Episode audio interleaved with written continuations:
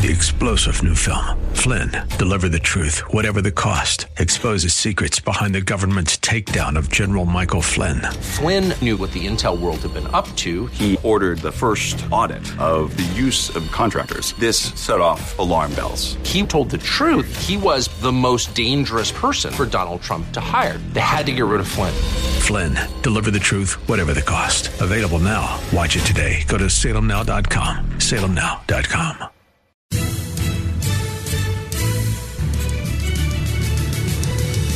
Welcome to another thrill packed edition of Unite, IE, Radio, the radio show for the most important political office, that of the private citizen. And we see every day, every week, the need for people to fulfill the obligations of their most important political office if we want to maintain a free country and, and keep the republic. My name is Greg Britton with the Redlands Tea Party Patriots, and I'm joined in studio by Don Dix, radio host extraordinaire. It is great. Activist, uh, you know, guy that cares about his country, and God decided to open up a couple of doors so that I could uh, join you and uh, others here on the airwaves in order to uh, share how far down the path of destruction the republic has gotten, and we are just served up example after example after example uh, every day, every week about just how far down that path we've gone. Every once in a while, you'll see a story which, in and of itself, it, it encompasses and it crystallizes and it makes clear in that one story larger trends. You can talk about statistics of educational achievement or lack thereof, or discipline in the schools and whatnot, and that has that's value to have that kind of information. But humans are designed to respond to stories. And I found this one. This this was a report from a TV station in Des Moines, Iowa, about what's going on in the government-run schools there. And we're going to play a clip from their report. Screaming, cursing. I completely understand why they're afraid to talk to you. Imagine going to work expecting to be subjected to violence and property damage, and we're talking about in elementary schools. Most of us wouldn't put up with it from adults, much less children. But Dan, you say teachers are really considering calling it quits. Uh, some of them already have, Aaron. I got a call from one this afternoon. She was in tears, and these teachers can identify. Now, we've concealed the identity on the right here. This person is afraid administrators might retaliate for speaking out about this. On the left is Ashley May. This Des Moines teacher is so fed up with out of control behavior in and around her classroom, she reached a breaking point. Most people, I don't think, realize kind of what's happening. Um, we get screamed at and cursed at um, daily. What do you do when a child threatens to throw scissors at you? What do you do when a child punches you? I've been stabbed with a pencil before. Kicks you, bites your breast. Police reports back them up. Children ages 10 and younger throwing chairs, punching a teacher in her face, grabbing her upper arms hard enough to leave a bruise. In terms of what other teachers have dealt with, I think I've been kind of blessed because I've never had to go to. You're one of the lucky ones? yeah, I've never had to go to the hospital or anything, go get medical attention. The teacher in this case was bitten, kicked, and punched. Ashley says that's par for the course most days.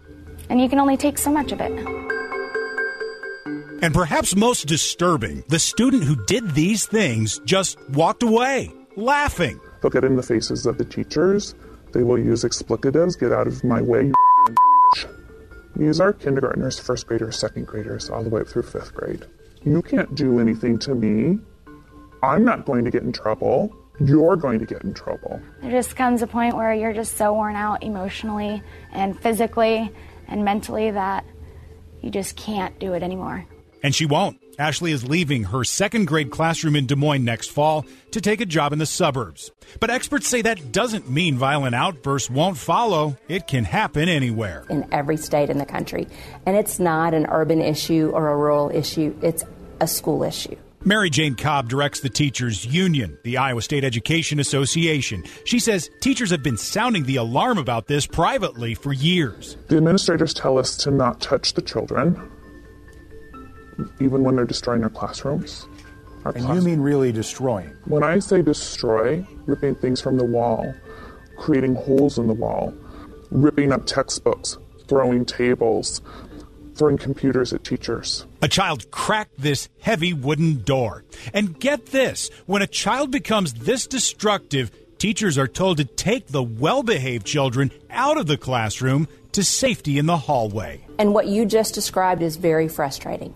That's what they call a room clear. So they get to tear apart the classroom for as long as they want. Yes. How long can that go on? 10 minutes, an hour. An, an hour? I could, yeah. What's left of the classroom at the end of that? Are you saying that a violent child's quote unquote right to destroy a classroom trumps all the other children's right to learn? Yes. Weren't there warnings at other major incidents before we dig into this? Weren't there warnings at other major uh, incidents where parents had gone to the schools and said something's going to happen if something isn't done? I think Parkland, they were warned in Parkland. Uh, they were warned in another school district where there was just a shooting. But see, I think on a this is on a, a fundamentally different issue than a psychotic, and I'm using that in, in, in the word in the, in the general sense of that word, child that decides to go to school and start shooting. Here you have, and obviously, if a child is shooting, that's a police matter unless you have the unless the staff is. I'm just saying trained. the environment Okay, has okay. gotten gotten to the point to where the these are being reported in advance of them actually happening. Is all. Right, but here, and then let's look at that last example. Children start destroying the classroom. Mm-hmm. The teachers take the other students out into the hallway, and for the, up to an hour, the child is allowed to destroy the classroom with no interference whatsoever from any adults, either no, teacher, no administrator, no security personnel from the school. Go ahead and destroy it. And it, as any any parent, any human being is going to know, if you let children or even adults misbehave with no consequences, you're going to get more misbehavior. Well, look, this didn't happen in the school in isolation.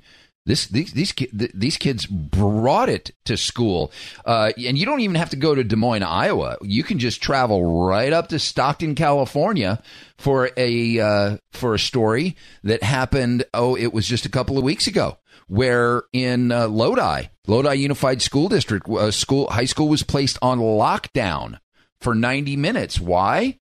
Well, because students were rioting, attacking a police officer that had been called in to detain an unruly student.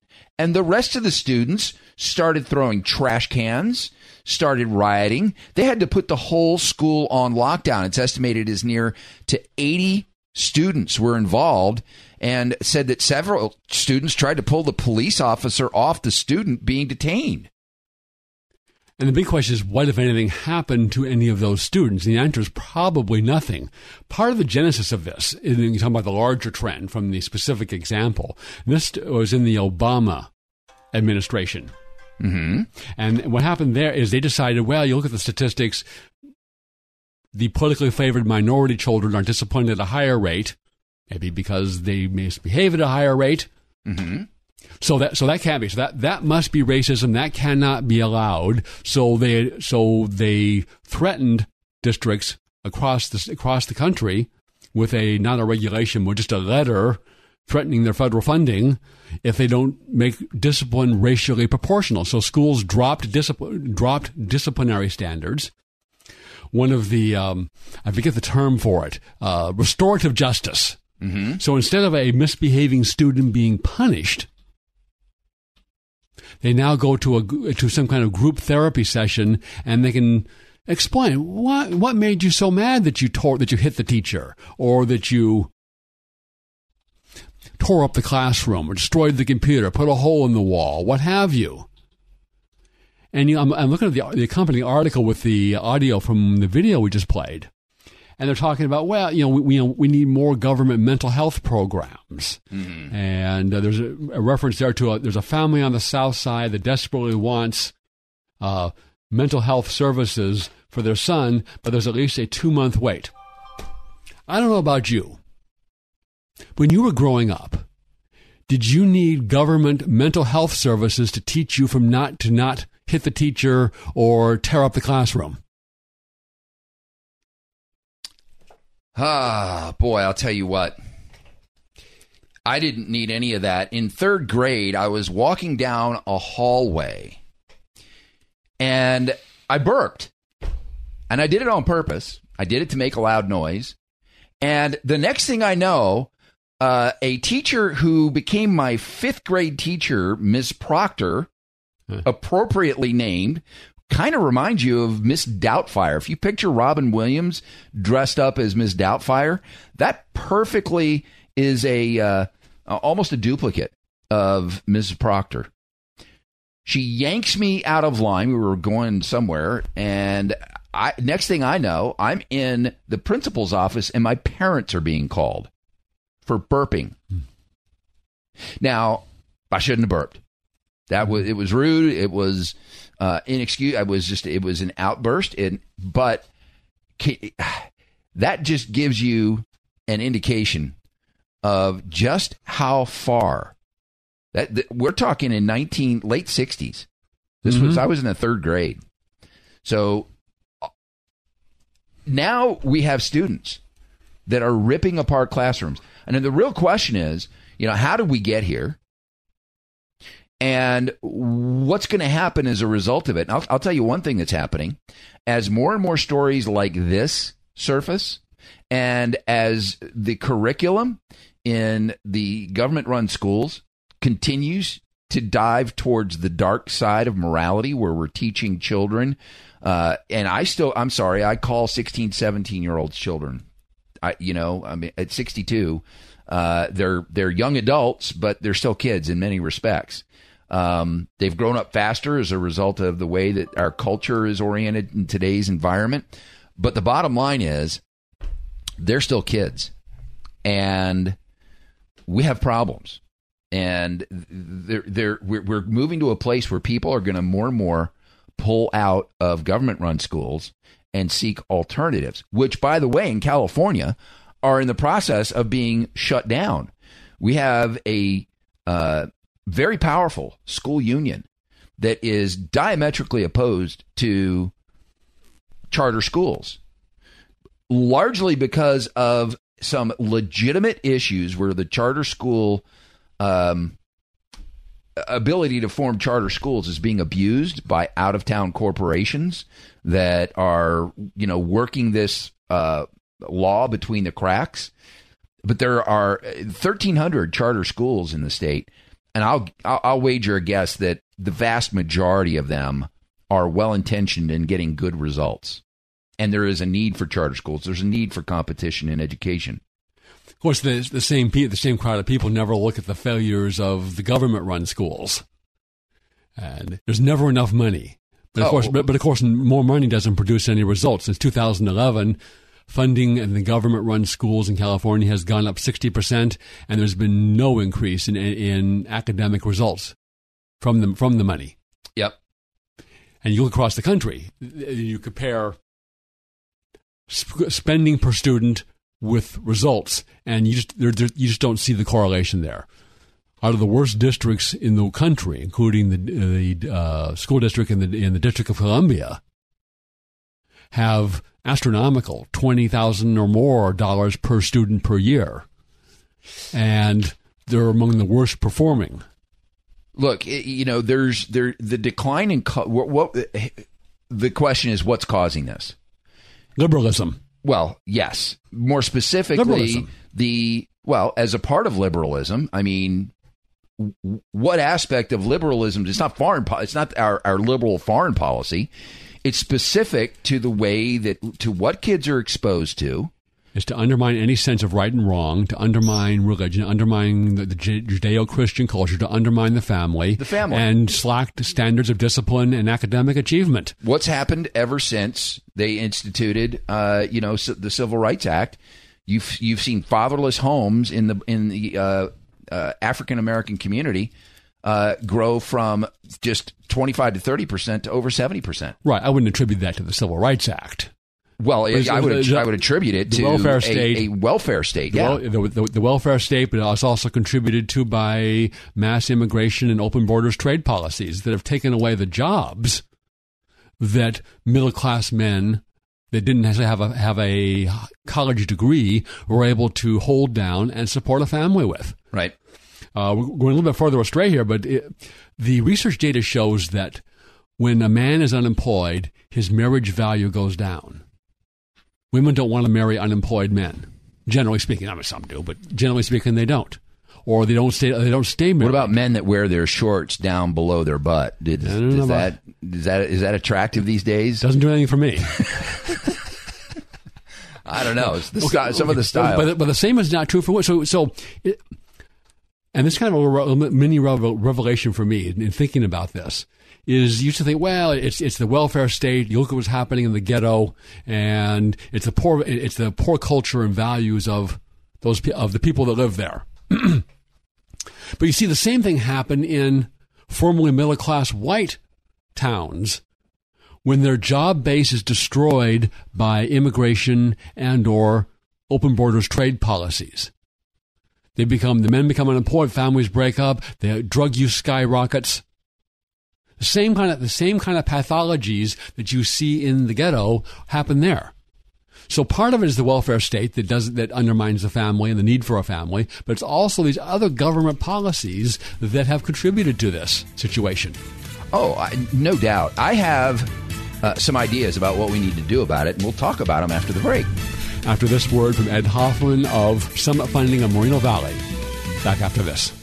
Hi, this is Ed Hoffman with Summit Funding and host of the main event, Heard Weekends here on AM 590 The Answer. Let me talk to you seniors for a moment. Have you been hearing people talk about reverse mortgages and wondering what those are all about? Let me make it simple for you. A reverse mortgage is exactly the same as any other mortgage with one exception. You don't have to pay monthly payments if you don't want to. You still get a monthly statement and you can send in payments if you want to, they're just not required. So your next question is, where does that leave my kids when at some point I pass away? Did I just give their inheritance to the bank? The answer is no. Your kids will inherit the same amount as they would have otherwise with the exception of anything that you want or anything that you need between now and your final day on earth. If this sounds like something that might enhance your retirement years and you want to talk to someone who can make it just that simple, call me toll free at 855 640 2020. That's 855 640 2020. And listen to my show, The Main Event, Saturday mornings at 10, Saturday nights at 9, and Sunday mornings at 8 o'clock, right here on AM 590 The Answer. NMLS ID number 9921, California DRE ID number 1012658, Arizona MLO license number 0926439, branch NMLS ID number 1841782, Summit Funding Incorporated NMLS ID number 3199, Arizona license number 0925837, equal housing opportunity. AM 590.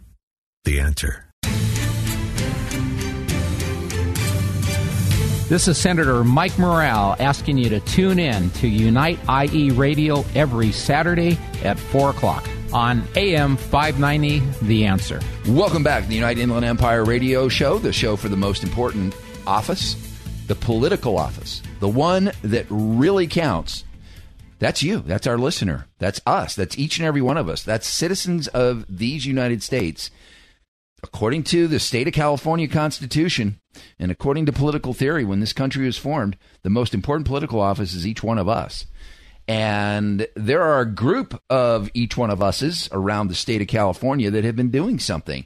Now, it's it's it's a funny thing watching what it takes to get people off the couch. You know, we use this saying over and over again: get people off the couch and down onto the playing field of politics.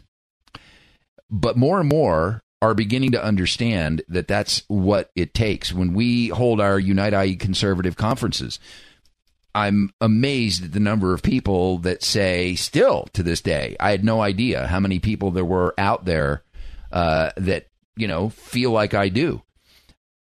And I have no idea what I need to do. And no, I didn't know that there were these uh, groups, these grassroots groups around the Inland Empire that are uh, needing help. I didn't know that. One of the uh, one of the great places to gather after the conference, of course, is what I call the public square, where all the groups have tables, some of the people with books, and people go there and they start meeting and they start talking. There's an exchange of ideas. A lot of times people start to get involved as a result of that conference and going to that room. But it takes people have to get pushed to a point to where uh, they're furious, where they're angry before they'll start to do something. Now, last year, homeschoolers got pushed to that point. When the Turpin family in Perris was arrested, and it was found out that they were uh, had registered as homeschoolers. They weren't homeschooling, but they had registered so that they could keep the uh, truancy issue. Uh, that's how they were dealing with the truancy issue by registering as homeschoolers. Uh, they kind of went off the, the radar, off the grid, if you will. And when that family was brought to, when they found out, when that, you know, turned out to be young adult, I think she was 16 or 17, called the police and said, you know, we've been uh, held prisoner, chained to our rooms. And the police went over there and found, what, 12, 13 kids that were being kept in, in real deplorable conditions. What was the knee jerk reaction of the elected official in that area, Jose Medina? Write a law and regulate homeschools. Well, you got one homeschool that does a bad thing and next thing you know we got to we got to regulate every homeschool to make sure that never happens again well 3000 people showed up at capitol the line wound through the entire capitol and outside the sergeant at arms reported that there had never been that many people that had gone to sacramento over an issue and after all those people spoke at public comment, the committee called the vote. The chairman said, uh, apparently, a motion had been made to to uh, take a vote, and that's when the discussion happened. No one would second. The entire committee was silent. That is the power of people organized against the government, and they knew that it was a it would be a death sentence to elected officials around the state.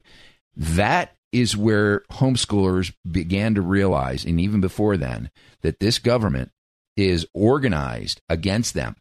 The government, as a result of the political pressure being applied by the, the NEA and the CTA. And those folks are fired up. On May the 17th, this sex curriculum is starting to boil over, the sex ed curriculum. And you had people starting to pull their kids out of class doing a sit out. You had people showing up at county boards of education. You had some folks that uh, showed up at the San Bernardino County Board of Education, Greg. Yes. And we also have one of our people, uh, John Berry, is on the, the Redlands School District's AB 329, if I have that number right, implementation committee. Mm-hmm. So there's many ways to get involved, and being a private citizen is fulfilling those obligations just starts with voting. But there's so much more that you can do to influence your government. And if you don't control your government, as we've learned in our uh, Center for Self Governance training, right, government will control you. You got to learn how to reclaim your political power, and homeschoolers are beginning to discover that. Uh, parents are beginning to discover that they need to do something because some of the stuff that's included in this sex ed agenda uh, and curriculum is a bridge too far for many for many yeah. parents. Some of the stuff, if you showed it to a child in your neighborhood, you'd be arrested as a sex criminal. Some of the stuff, if you're a radio talk show host and you talk about it on a radio show, you might just get your radio show shut down. So yeah, it's bad. And for uh, the Informed Parents of California, a grassroots group that started forming as a result of a couple of parents a year ago, that decided that this was a bridge too far for them. There are now over 30,000 parents that are a part of that Facebook group. And that is the power we have. But unfortunately, it takes something so egregious like what's being what our children are being exposed to through this curriculum to get people off the bench. And i can think of hundreds of reasons why people should have been down on the political playing field before this. We'll talk about a number of those when we return after the break. We're going to hear from our sponsor take a little hit for traffic, and we'll be back after this message. Hi, this is Ed Hoffman with Summit Funding and host of the main event, Heard Weekends here on AM 590 The Answer. Let me talk to you seniors for a moment. Have you been hearing people talk about reverse mortgages and wondering what those are all about? Let me make it simple for you. A reverse mortgage is exactly the same as any other mortgage with one exception. You don't have to pay monthly payments if you don't want to. You still get a monthly statement and you can send in payments if you want to, they're just not required. So your next question is, where does that leave my kids when at some point I pass away? Did I just give their inheritance to the bank? The answer is no. Your kids will inherit the same amount as they would have otherwise with the exception of anything that you want or anything that you need between now and your final day on Earth. If this sounds like something that might enhance your retirement years and you want to talk to someone who can make it just that simple, call me toll free at 855 640 2020. That's 855 640 2020. And listen to my show, The Main Event, Saturday mornings at 10, Saturday nights at 9, and Sunday mornings at 8 o'clock, right here on AM 590 The Answer. NMLS ID number 9921, California DRE ID number 1012658, Arizona MLO license number 0926439, Branch NMLS ID number 1841782, Summit Funding Incorporated NMLS ID number 3199, Arizona license number 0925837, Equal Housing Opportunity. Welcome back to the United Inland Empire Radio Show, the radio show for the most important political office. And sometime last year, the SB 54 fever swept through county chambers and city hall, city halls, city council chambers uh, throughout the state as citizens of communities and elected leaders, starting with Lamita, decided to stand up against the tyranny of the state with SB 54, which essentially declared that this state was a sanctuary state, that this state would not cooperate with federal officials.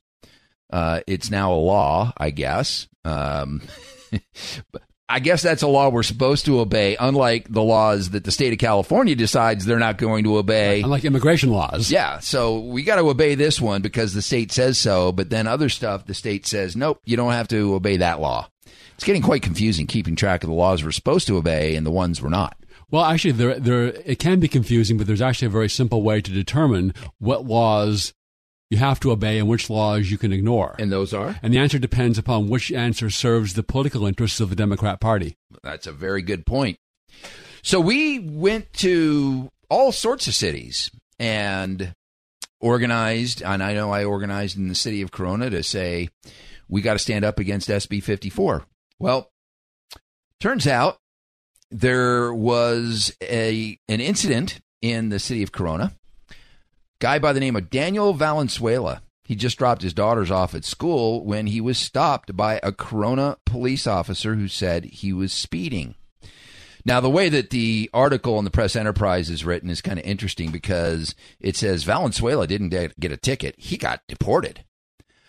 Well, the story essentially is that the Corona police officers asked him about his immigration status. The article says actually it was uh, a little bit of um, him not having apparently a driver's license. He had a Mexican driver's license, not an American driver's license. Well, they started asking him questions, and I guess you know if you ever got have you ever gotten pulled over? Uh, now and then. Have you ever seen videos of people getting pulled over? There's some great ones on that one. And what do the cops do? Well, invariably, the first thing they ask is your dri- uh, license and registration, please. Right. And proof of insurance. Yep. And that's the first thing. Then all of a sudden, what begins to happen after that? Well, it depends what the what kind of response they get, what you've been pulled over for. Uh, do you look like you're un- you're under the influence of alcohol or some other drugs? Isn't there always Is there- a is- where are you heading to tonight? Where are you going? Or I love this one if you're speeding. Where are you going to so fast? You know, oh, I, my my my Or wife or do- my do- wife or husband's dying in the hospital. I got to get to the hospital. Or do you know how do you know how fast you were going? Right. Well, a number of those questions apparently got asked that resulted in this individual uh, re- uh, acknowledging to them that uh, he was not here legally. And next thing you know, uh, An undocumented speeder. an undocumented speeder. What is that? What? There's got to be a name for it. Isn't there? Isn't there a, a, an analogy that's used that a drug dealer is just an undocumented pharmacist? Absolutely. Bank robber is just an undocumented uh, uh, bank customer. Customer, just an A undocumented burglar, a, withdrawal. burglar, a burglar is an undocumented house guest. So, I guess back on January 30th, Valenzuela was pulled over for going over the speed limit in the. How- cl- by the way, how much over the speed limit? Uh, the reports are that he was going 75 in a 40 mile an hour zone. And I'm looking in this one particular article to see if they uh, disclose uh, how fast. This is what I've heard uh, through the grapevine that he was going pretty fast over the speed limit. And so, while state law prohibits law enforcement from conducting a federal immigration investigation and transferring undocumented immigrants, uh, into border security. Uh, the article in on ABC Seven says he was pulled over by Corona PD, held on the side of the road for over an hour without a ticket, without a, a arrest, and handed over to Border Patrol. Now, there's a whole lot of information that's missing in this. On uh, the Corona Police Department says that uh, the officer was involved in a traffic stop of a van for speeding at 70 miles an hour in a 45 mile an hour zone. The driver presented the officer a license from Baja, California, and advised through another officer translator, he couldn't speak English, that he was in the U.S. visiting and forgot his passport and visa at the residence he was visiting. The initiating officer called the Border Patrol checkpoint in Temecula to verify the driver's story regarding the visa, during which time they advised our officer that the driver's visa had expired. So the plot thickens, right? Well, ultimately, the ACLU is now suing the city of Corona for a million dollars. And this is going to be an interesting legal battle uh, because it's going to pit uh, the sincere effort of our police officers to keep our community safe against a law that is that is putting Americans' lives in danger. How many people have died over the last year by, at the hands of people that shouldn't have been in this country? Right, and, and it's not just a not just homicide, but it's also these. It's also drunk driving. It's also reckless driving, such as this, such as this guy was doing. Yeah, this this could have if he's taking his kid to school driving 70 miles an hour. Is it, is it safe to assume that there's other kids that are around somewhere? If they're when the, when these people do not obey our immigration laws, why would we expect them to obey any of our other laws? It's kind of the point, you know. So this is this is the the the, the larger immigration issue comes home to the Inland Empire. It might be possible that they're not sending us their best. Might be possible that whoever it is that's crawling across the border is not coming across to do good things in our country. We had just the other day uh, a an ISIS uh, connected uh, jihadist in Can- in Canada that said that there are ISIS aligned individuals that are coming into our country. A, th- a thousand people crossed the border. Five hundred of them weren't from Guatemala. They weren't from Central America. They weren't from Mexico. They're from Africa. Mm-hmm. Why wouldn't they? I mean, if you if you were on if you led the other side, of course you're going to infiltrate your terrorists into America while the border is wide open. Yep. And that's all, and that's thanks to the Democrat Party, but it's also in part thanks to the Republican Party that also favors open borders, even though they're committing electoral suicide and national suicide by supporting those policies. Business supports the cheap labor without even though even with the example of California staring them in the face that says cheap labor is not cheap. First, because they use all these government services education, welfare, health, incarceration, right. but also because the cheap labor votes 80% plus for the Democrat Party that, imp- that imposes the high taxes and high regulations that you the businesses look how terrible things are in California, the terrible business climate uh, with with these high taxes and expensive and onerous regulations. Never drawing the connection between the cheap labor that they want and those taxes and regulations. Four billion dollars is the number that the IRS is reporting that are refunds and tax credits that are going back to individuals that are illegal aliens residing in this country. Four billion dollars. Yeah. A good chunk of that. Now, some of it might be money they paid in that they, you know, are supposed to get back by filing returns, but a good chunk of it is the child care tax credit. Yes. And when they did the tax, when, when Congress under Republican leadership did the uh, the tax bill and expanded the child tax credit, yeah, nominally it says the illegals are not supposed to get it, but they wrote it in such a way that the these kind of tax ID numbers that illegals are allowed to get are good enough. So effectively, they wrote the law such that illegal aliens can get the refundable child tax care credit. all across the board. You see these law, from the federal government, state governments, and local governments is laws and programs designed to aid and abet and encourage illegal immigration. And just this week, California, I, the, the legislature passed a bill to give free health care to illegal aliens, adult illegal aliens. So you people over the entire world, you know, you have a healthcare problem, you just you get into the United States, and then your healthcare problem becomes the responsibility of American taxpayers. Back during the days of Ellis Island and the high immigration, then they did health screenings, and if if people had diseases, they were sent back. Imagine that. Imagine an immigration policy that looks out for the interests of America and American workers and American taxpayers and American children rather than the interests of the Democrat Party and foreigners. It's estimated about 100,000 illegal immigrants between the ages of 19 and 25 years old will be given free health care uh, to those individuals. California is on the verge of becoming the first state in the country to give free health care to adult illegal immigrants using the state's Medi-Cal program, which offers free or low cost health coverage for those with limited incomes. Now that's being expanded to include that group of individuals.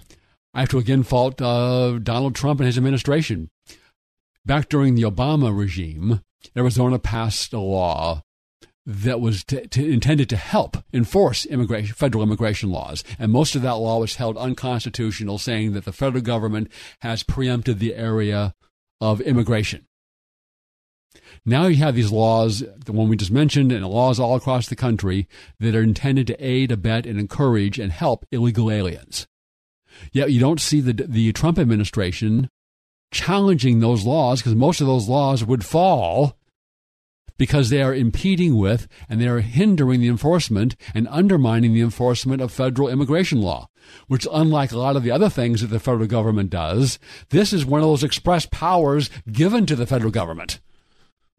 Well, there's uh, there's a lot of que- when it comes to immigration. There's a lot of questions. How is it that the uh, DHS continues to move people throughout the country, dumping them in places like Murrieta. You would think under the Trump administration that that process would somehow have been stopped, and yet we do learn from time to time, more often than we should hear, that because of the size of the, the, the bureaucracy of Washington, D.C., you have people in that bureaucracy that are directly undermining uh, the the initiatives and the rules that the Obama administration, uh, the, the uh, Trump administration is is yeah. advancing. You look at you look at the reported contributions in 2016, Donald Trump versus Hillary Clinton from the federal bureaucracy. And all of these agencies are in the 90s. There was one in the 80% rate, 87%, which was the Department of Defense. Otherwise, they're all in the 90s, a lot of them in the high 90s. At the Injustice Department, it was 97% of the contributions went to Hillary Clinton versus 3% for Donald Trump and other candidates. So these are the people that are there and are being allowed to hinder Donald Trump's policies. But part of it is Donald Trump. He hasn't appointed people that are there to drive his policies. He had, the, the, Republicans in the Senate have let the Democrats gum up the, the nomination process with 30 hours of debate for every nominee. So Donald Trump has not been able to fill out the deputy secretary, undersecretary, deputy, deputy assistant secretary positions that, he, that the president can nominate and appoint with people that are going to be there that are going to drive his policies. Now, why, why would we be flying illegal aliens around the country? We're actually relieving the drug, the, the human smugglers. Them, I hear we're giving them thousand dollar uh, EBT cards. You know, uh, I haven't heard that, but I would not be surprised. Oh, of course we're going to give money to. We wouldn't do that for an American citizen, but we'll do, we'll do that for illegal aliens. If you ha- if you have to by court decision release them, you just release them and put them out the door.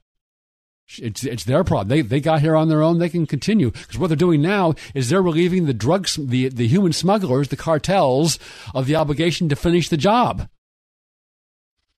And it goes on and on and on. The and these are these are part of the stakes that are coming up in 2020. Well, it is, and this is this when you when you when you list out the laundry list of stuff that we have to push back on. I just I just saw a video and I wanted to get this audio for us. There was a newly elected uh, councilwoman from Denver to Denver's city council. Saw that. And she said essentially that the capitalism had failed. And the only way to resolve and fix things was essentially for the state to take over the means of production. Right. What she said was she favored communism by any means right. necessary. Yep. And she was elected. Yep. So never mind. There's a never mind. There's a communist, probably a college graduate. Uh, but the voters in that in that uh, district in a city council district in Denver Notwithstanding that, that, during the campaign, it wasn't like that she hid it. She said it at a debate, at a, one of the debates in That's, the city council race. Exactly. That it wasn't like she said that after she was elected. That happened during a debate. That should have been enough to have been a red flag for anybody. Number one, and number two. This is why I say a lot of people will say, well, it's a nonpartisan race, city council, school board. There is no such thing as a nonpartisan race anymore. Right. You need to find out who the person's, you know, who their worldview is, who they've worked for before. Did they grow up in the administrative state? If if you are electing somebody who, especially from the left, and I think this goes to the right as well. If you're electing somebody from that that politically aligns as a on the left, a Democrat, and uh, and a leftist at that, who has never held a job outside of government, like Bernie Sanders, you are in trouble that's all I'll say. And I, you know, there there are a bunch of people that qualify for that.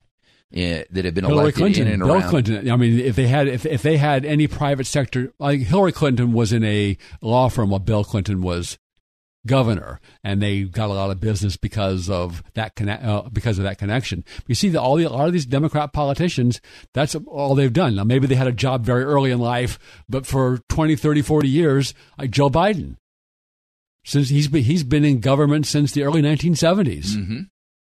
They have no conception of what it's like, which leads to a little bit of digression, but an interesting one. Remember George McGovern? He was the Democrat nominee in 1972. He was a very liberal senator from, I think, South Dakota, and he was defeated in the Reagan landslide in 1980. And after that, he went and got in various business ventures, including a hotel. And he said that I had no idea how onerous these regulations were on business. If I had known that when I was a senator, I would have voted differently. I think every one of these people should have to go to work. They should have to own a business or go to work. We've got to take a quick break for our sponsor for this half hour here on the Unite IE radio show. We will be, we will be back after this. Easy Word from All Star Collision, the place to take your car when you have an accident because they are truly the kings of rock and roll. I'll back after this. When you're in an auto accident, you want quality repairs done as fast as possible. All you need is All-Star. For 20 years, CarStar, All-Star Collision, and Corona has delivered quality work and customer service with honesty and integrity. So when the inevitable happens to you, all you need is CarStar, All-Star Collision. 951-279-9161. Mention AM590 and get a free rental car for up to five days or $100 off your repairs. CarStar All-Star Collision, the kings of wreck and roll. 951-279-9161. AM590, the answer.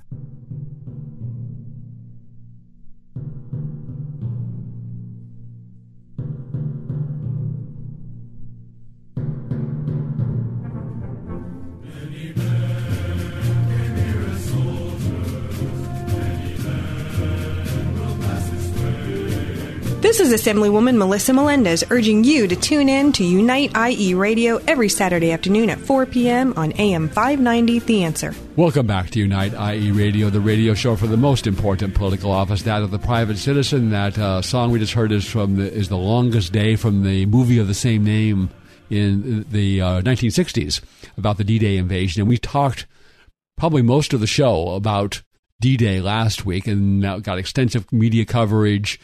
It got the, the the men who fought there were appropriately and rightly honored for their courage, their sacrifice, and their victory. And that was a, that was a crucial day because if the invasion had failed, who knows what would have happened? It could have been a year or more. So it wasn't like I didn't take the next hill. I didn't destroy the factory today. Right. You can, go, you can go back and try again next week or tomorrow.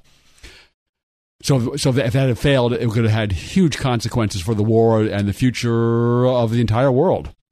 But in all that discussion, there was I didn't hear anything about what happened next, and what happened next was actually worse and more difficult and more costly.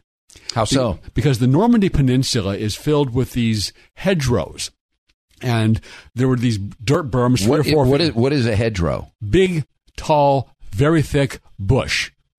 Okay. Some of these bushes were 10, 15, 20 feet high. They were so thick, along with the dirt berm underneath them, a tank couldn't drive through them. The roads were in some places were so narrow, a tank couldn't drive down the road. And if a tank tried to, a German would pop out of the out of the, out of the bushes with his shoulder-fired anti-tank rocket and destroy the tank. Hmm.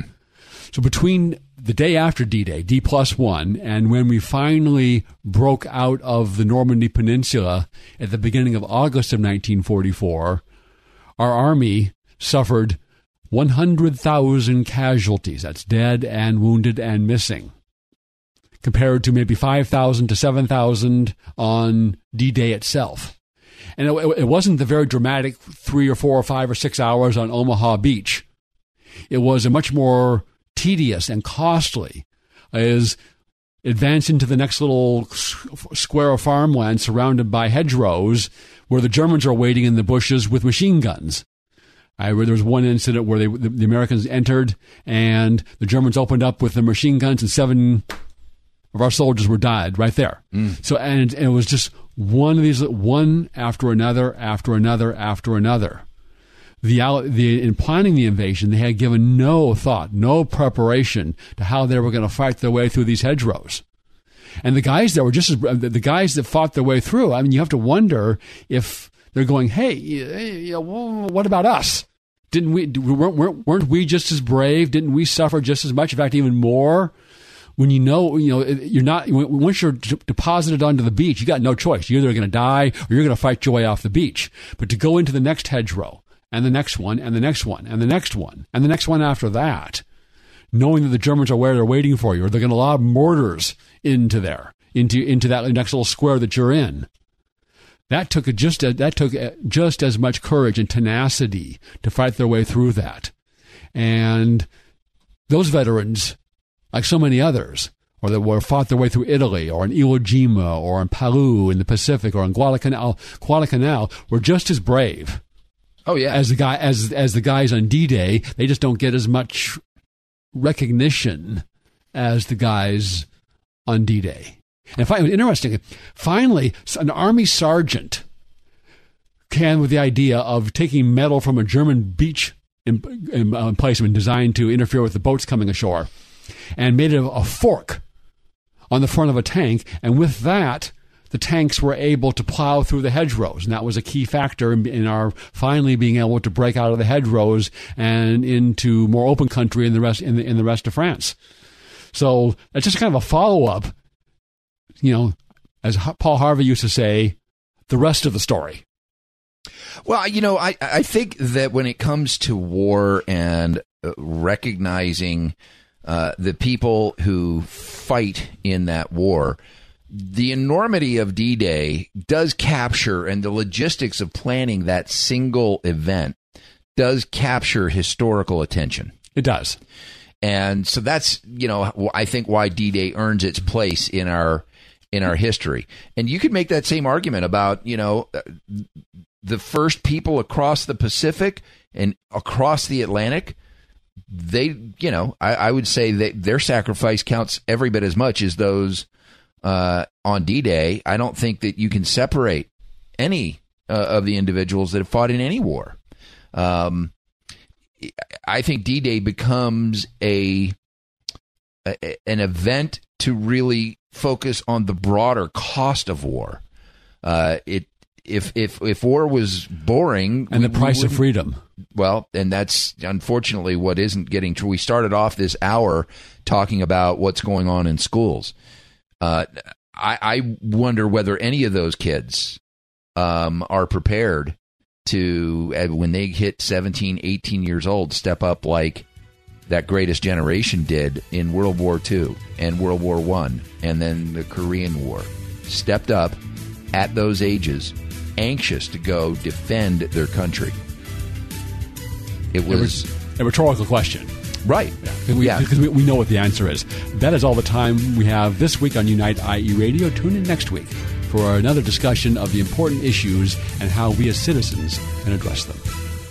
When you're in an auto accident, you want quality repairs done as fast as possible. All you need is All-Star. For 20 years, CarStar, All-Star Collision and Corona has delivered quality work and customer service with honesty and integrity. So when the inevitable happens to you, all you need is CarStar, All-Star Collision. 951-279-9161. Mention AM590 and get a free rental car for up to five days or $100 off your repairs. CarStar All-Star Collision, the kings of wreck and roll. 951-279-9161. Three star general Michael J. Flynn, head of the Pentagon Intelligence Agency, knew all the government's dirty secrets. He was one of the most respected generals in the military. Flynn knew what the intel world had been up to. He understood its funding. He ordered the first audit of the use of contractors. This set off alarm bells. The explosive new documentary, Flynn, Deliver the Truth, Whatever the Cost, uncovers the facts behind this scandal. Flynn told the truth. He was the most dangerous person for Donald Trump to hire. I find out the worst enemy that I'm going to face in my life is right here in America. They took my assessment and they wanted me to change it. And I was like, I'm not changing it. They had to get rid of Flynn. With in depth interviews, archival footage, and never before seen personal records of the man behind the headlines. I just felt like I was drowning. Flynn, Deliver the Truth, Whatever the Cost. Available now. Watch it today. Go to salemnow.com. Salemnow.com.